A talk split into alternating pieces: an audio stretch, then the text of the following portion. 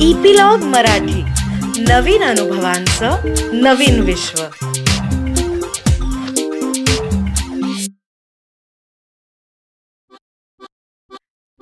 नमस्कार मी रीमा अमरापूरकर.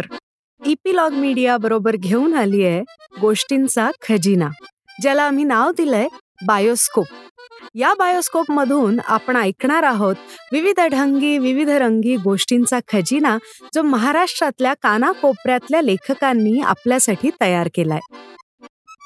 सर्व श्रोत्यांना इपिलॉग मीडिया परिवारातर्फे आणि बायोस्कोपच्या संपूर्ण टीमतर्फे दीपावलीच्या लक्ष लक्ष शुभेच्छा.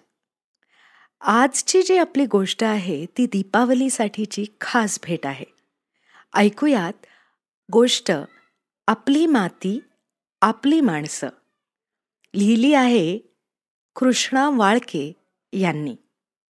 या गोष्टीचा पहिला भाग आपण आज ऐकणार आहोत. आपली माती आपली माणसं. चिमण्यांच्या आवाजानं घरासमोरचा परिसर गजबजून गेला होता. दिवस मावळायला येऊन टेकला होता. शिवारातली सगळी कुत्री एकत्र येऊन कर्कशपणे भुंकत होती. कुत्र्यांच्या अशा प्रकारच्या भुंकण्याला गावाकडील श्रद्धाभावात काहीतरी विपरीत घडण्याचा संकेत असं म्हणतात. चिमण्यांचा गजबजाट आणि कुत्र्यांचा कर्कश भुंकण्याच्या आवाजानं अस्वस्थ होऊन म्हातारीनं तिच्या नवऱ्याला म्हणजेच म्हाताऱ्याला बायको पोरांसोबत शहरात राहणाऱ्या मुलाला फोन करायला लावला. थरथरत असणाऱ्या हातानं फोन लावून म्हातारीकडं देऊन म्हातारा पुन्हा शेळ्यांना चिकटलेले कोचिडं काढायला लागला. खूप वर्षांपूर्वीची गोष्ट आहे. म्हाताऱ्यानं सालानं काम करून आपल्या मुलाला शिकवलं होतं. आईबापाच्या कृपेमुळे त्याला पुण्यात एका कंपनीत नोकरी लागली. नुसतं शिकवून बापाचं काम संपत नसतं. तर मुलाचा संसार उभा करून देण्याची मोठी जबाबदारी बापावर असते. दोघं नवरा बायकोनं आपल्या एकुलत्या एक मुलाचं थाटात लग्न करून दिलं. लग्न होईपर्यंत त्याला त्याचे आईबाप सगळं काही वाटायचे. पण लग्नाच्या तिसऱ्या दिवशी नोकरीचं काम सांगून तो घर सोडून निघून गेला. एकदा गेला की तो पुन्हा एका वर्षाच्या खेपेनंतरच यायचा. पण हळूहळू शहरात इतका रमला की गावाकडे येण्याचा कंटाळा किंवा हेलपाटा म्हणून पोस्टानं घरी एक मोबाईल फोन पाठवला. मग आईबापांची गरज त्या मोबाईलवरच भागवायला लागला.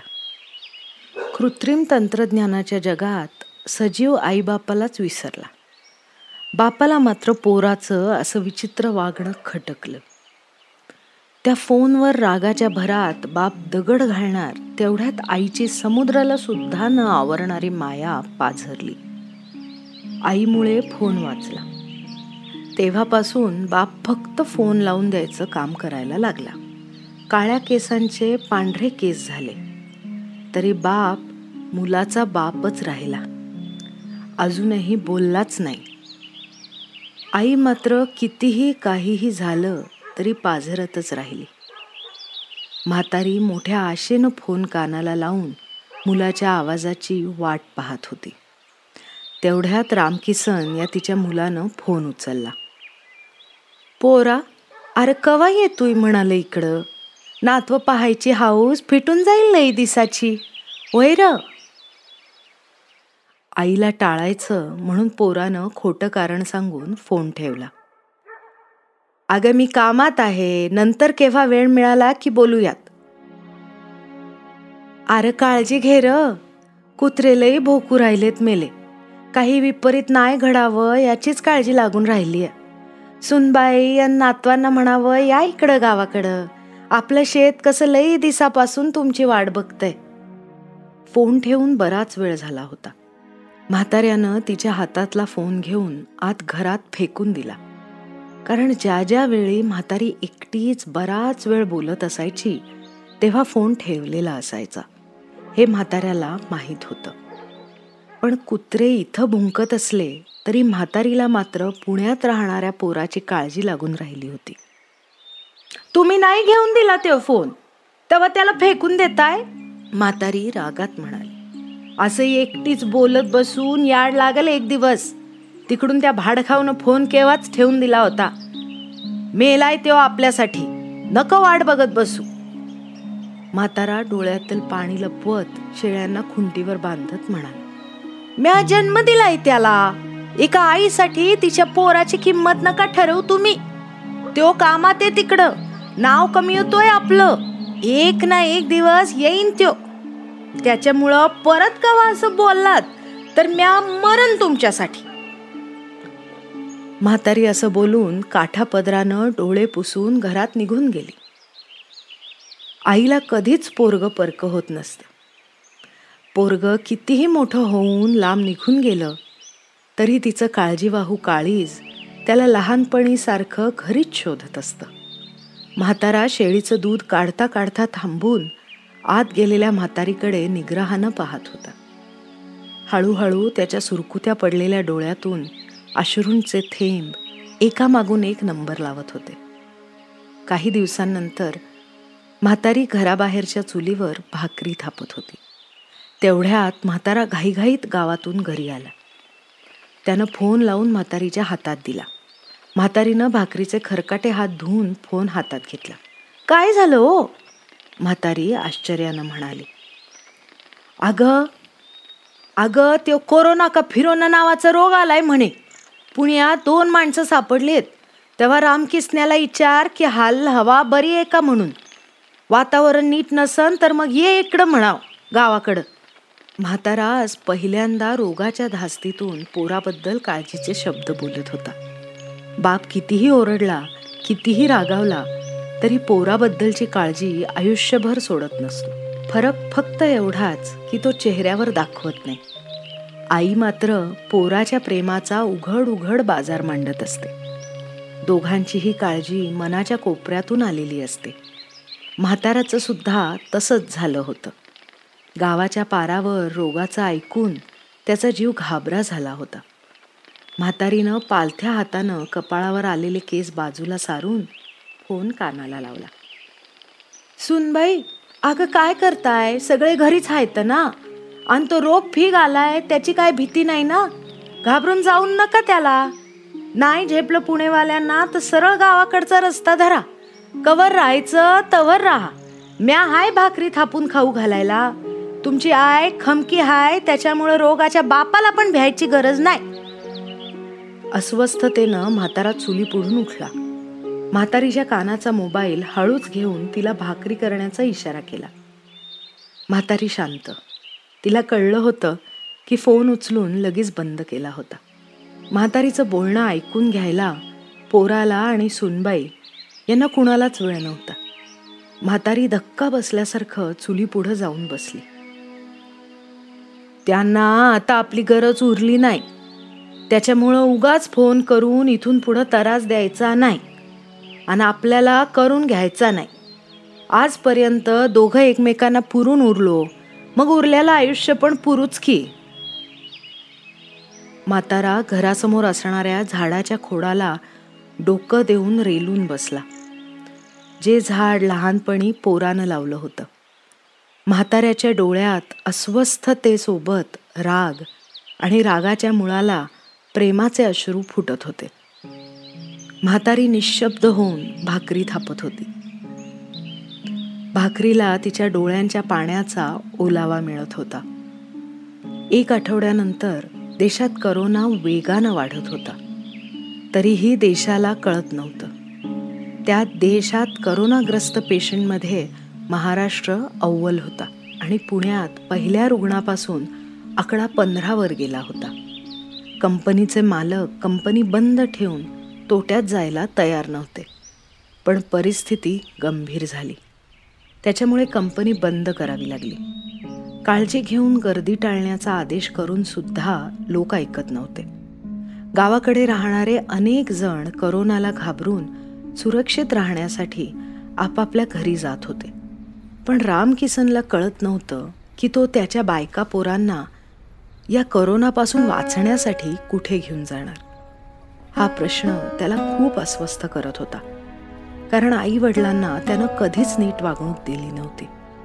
त्याच्यामुळे त्यांच्यासमोर नेमकं कोणतं तोंड घेऊन जाणार? हा प्रश्न त्याला खूप भेडसावत होता. दोन तीन दिवसात देश लॉकडाऊन होण्याची शक्यता निर्माण झाली होती. लहानपणीपासून रामकिसनला आईनं कोणत्याच गोष्टीची कमतरता भासवून दिली नव्हती.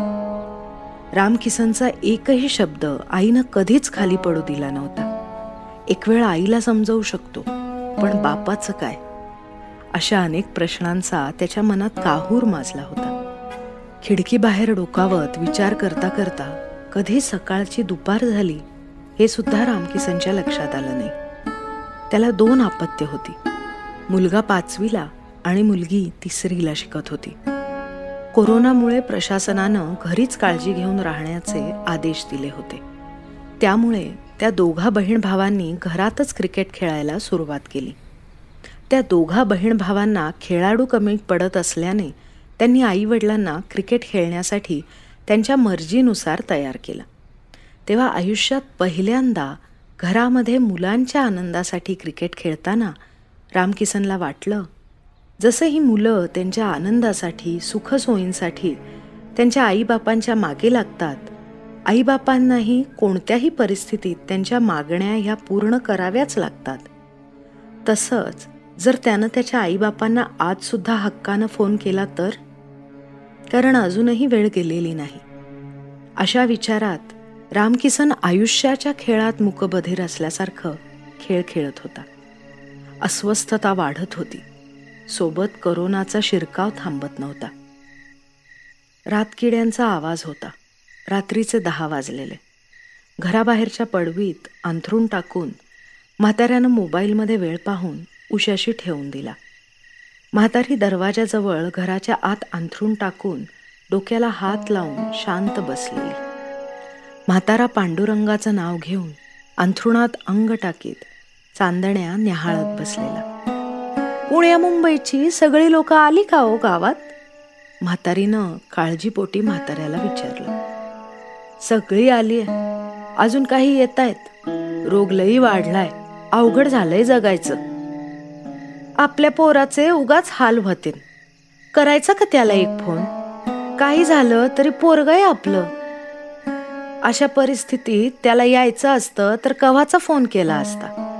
त्यो विसरलाय ग आपल्याला. दे सोडून. काही करता काही झालं म्हणजे? माया मेलीच्या आयुष्यात नको तसली चुरचूर. तुम्ही करा बरं त्यांना फोन. तुला एकदा सांगितलं तर कळत नाही का? लोकांची पोरं कव्हाची आलीत. त्यांना आई बाप आहेत. त्यांच्या आई बापांना पोरं आहेत. पण आपल्याला कोण आहे? मग रामकिसन काय लोकांचा आहे काय? अगं मग लोकांचा नाही तर कोणाचा आहे? बरं एक वेळा आई बाप सोड. पण स्वतःच्या गावाकडे यायला लाज वाटती. जाऊ दे. मला आता याच्यावर काहीच बोलायचं नाही. तू पण झोप आणि मला पण झोपू दे. म्हाताऱ्याला राग आवरत नव्हता. रागाच्या भरात हातपाय थरथरत असतानाच एका कुडीवर अंग टाकीत डोळ्यातलं रडू लपवत म्हातारा झोपला. दारातून बाहेरच्या अंधाराकडं विचारशून्य भावनेनं म्हातारी बघत राहिली. तितक्यात फोनची रिंग वाजली. म्हातारीचं लक्ष फोनकडे गेलं. म्हाताऱ्यानं पटकन उठून फोन हातात घेतला. तेवढ्यात म्हातारींनी त्याला विचारलं कुणाचा आहे?